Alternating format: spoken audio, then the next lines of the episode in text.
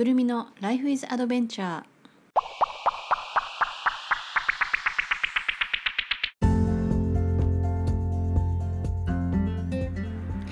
くるみの Life is Adventure 今回も始まりました。お越しくださってどうもありがとうございます。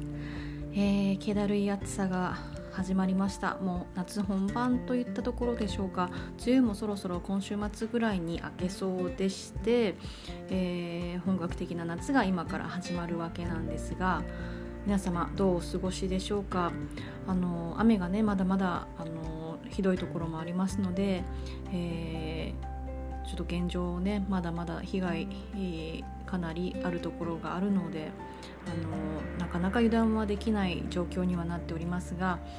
えー、まあ、高温多湿の、ね、日本なので、えー、本格的に雨が抜けて、えー、夏本番となってもね今度は熱中症とか違う問題が出てきてですねいかにコロナ禍の中でマスクしながらの活動をあの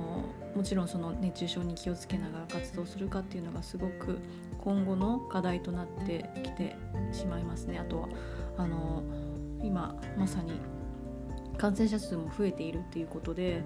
えー、この先雪不安定感というかねどうなっていくんだろうっていう不安が結構押しつぶされそうにどんどん迷い込んできてますけども、えー、そんな中ですね今回はちょっと語学系のお話をシェアしていきたいと思います。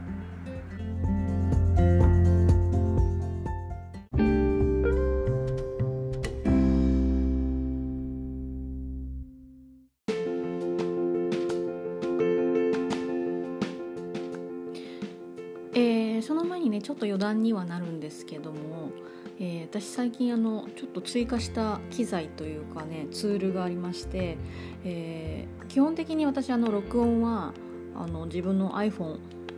しかも6めちゃめちゃ古いですよね。を使ってやってるんですけど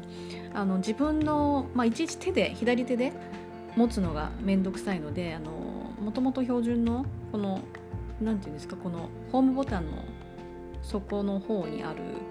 すごい6つぐらい開いてる穴に向かって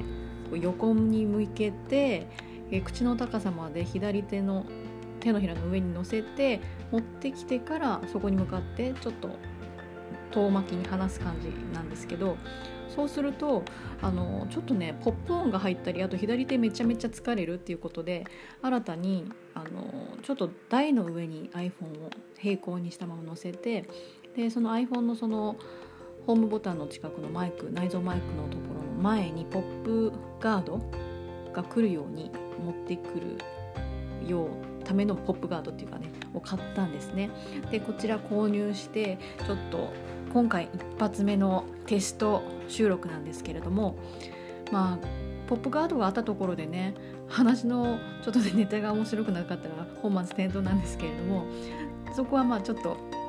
今後どんどん改善していって、えー、皆様のお役に立ちそうなこととかちょっと共有というかね一緒にこうあの分かち合えるかなっていうような内容のことも話せていけたらなっていうふうに今後どんどんどんどん良くしていこうとは思ってますけどポップガードあってもねあとはね騒音がすごいところに住んでるのであの時にはこう不可視音っていうんですかねあの夕方とかね夜でも不可視音バイクの不可視音っていうすっごいあの爆音で通り過ぎていく人とかもいるのでまあ埼玉なのでなのかわからないですけどあのとりあえずすごいですね。防防音というかそういうね迷惑音に近いものがね。だからまあ結構な障壁はあるんですけどもちょっとそこはいろんな内容とかでカバーしていこうかなっていうふうに思っております。今日はねちょっとそんなに長くはならないんですけどこの前、えー、何個目かな？のあの話題の配信の中で、えー、日本とこう欧米のプレゼン資料の違いっていうのを触れたと思うんですがその中で大きく3つに分けてあの特徴はこういうものがあるよっていうふうにあの配信した内容がありましてでそこにちょっと関連するあのし、まあ、今回は資料の内容とかというよりはその資料を使ってプレゼンする時にこういうふうにしたらこういうところに気をつけたらあのプレゼン自体がより良いものになりますよっていうような内容の紹介になります。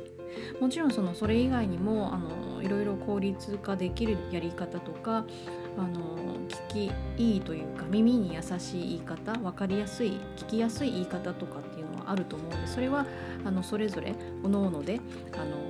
まあ、ご自分たちの、まあ、スキルとか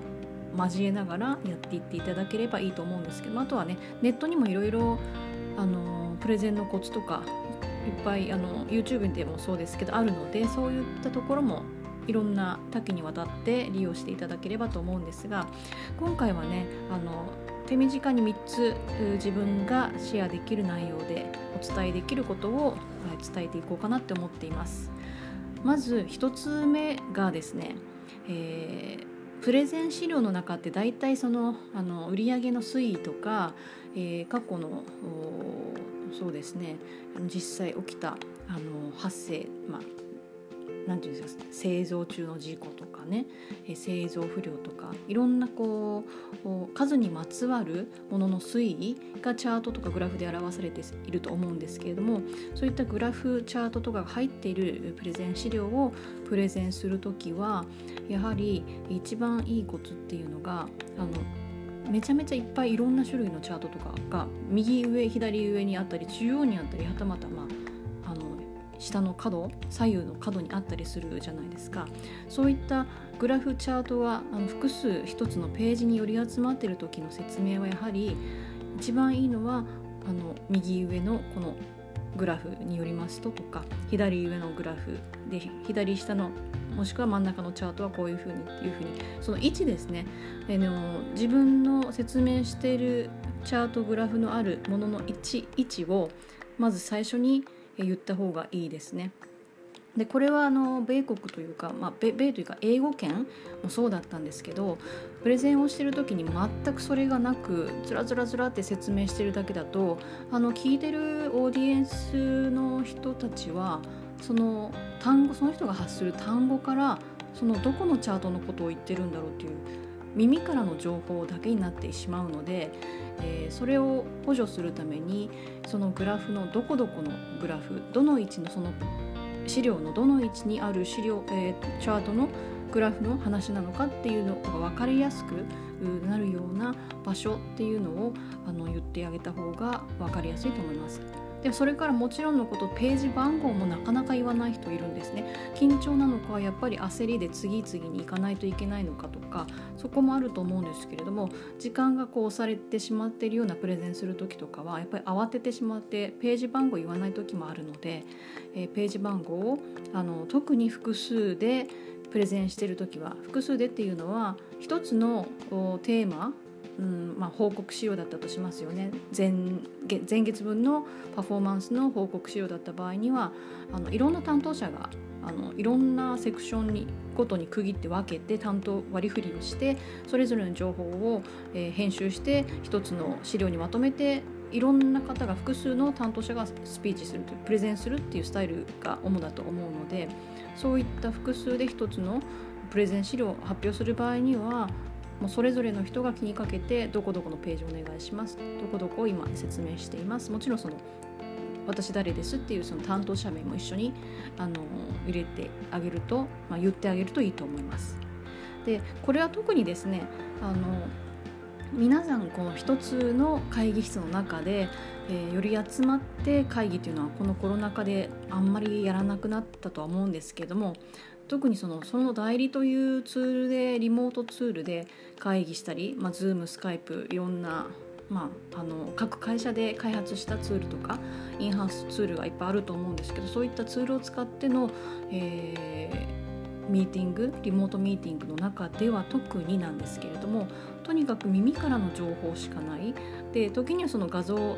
画面ですか？画面をシェアして画面共有でのミーティングもあるんですけどもそこはまたさらにそのページ番号とかあのプレゼンタント誰ですって言ってあげながら言うとあの、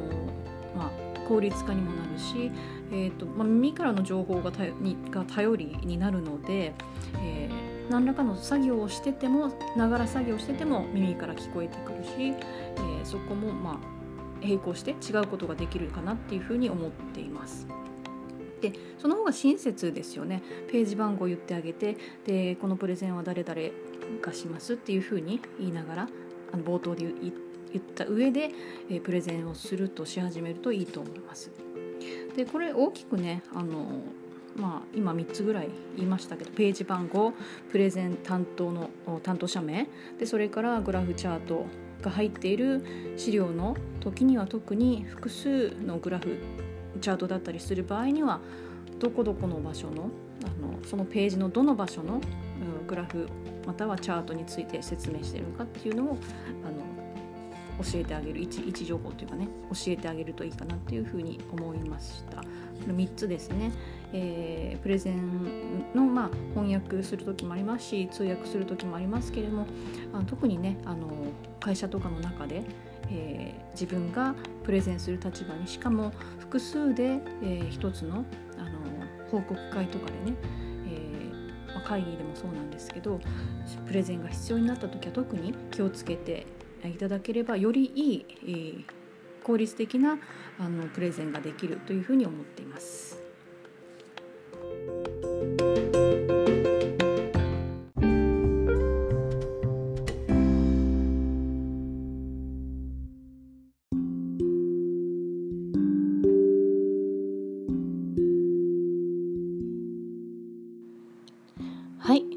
今回の Life is Adventure は複数でプレゼンする時、まあ、説明する時にこういうふうに、え、注意するとより良い効率的なプレゼンできますよという内容でお届けしました。次回はですねまあ、あのプレゼンのこともそうなんですが、まあ、他の、ね、ネタもいろいろと拾いながら皆さんにお届けできたらなと思います。その前にちょっと自分のね今回配信で収録したちょっと内容を聞き直してポップガードが効き目あったかなどうかっていうのをちょっと見てね。あの次回の役に立たせたいと思っています。あまり変わらなかったちょっとショックなんですけどあのポップガードちょっと有効っていう風に聞いたので早速ちょっと使ってみました。では暑い夏になりそうですが皆様も、えー、とお体お気をつけてお過ごしくださいではまた。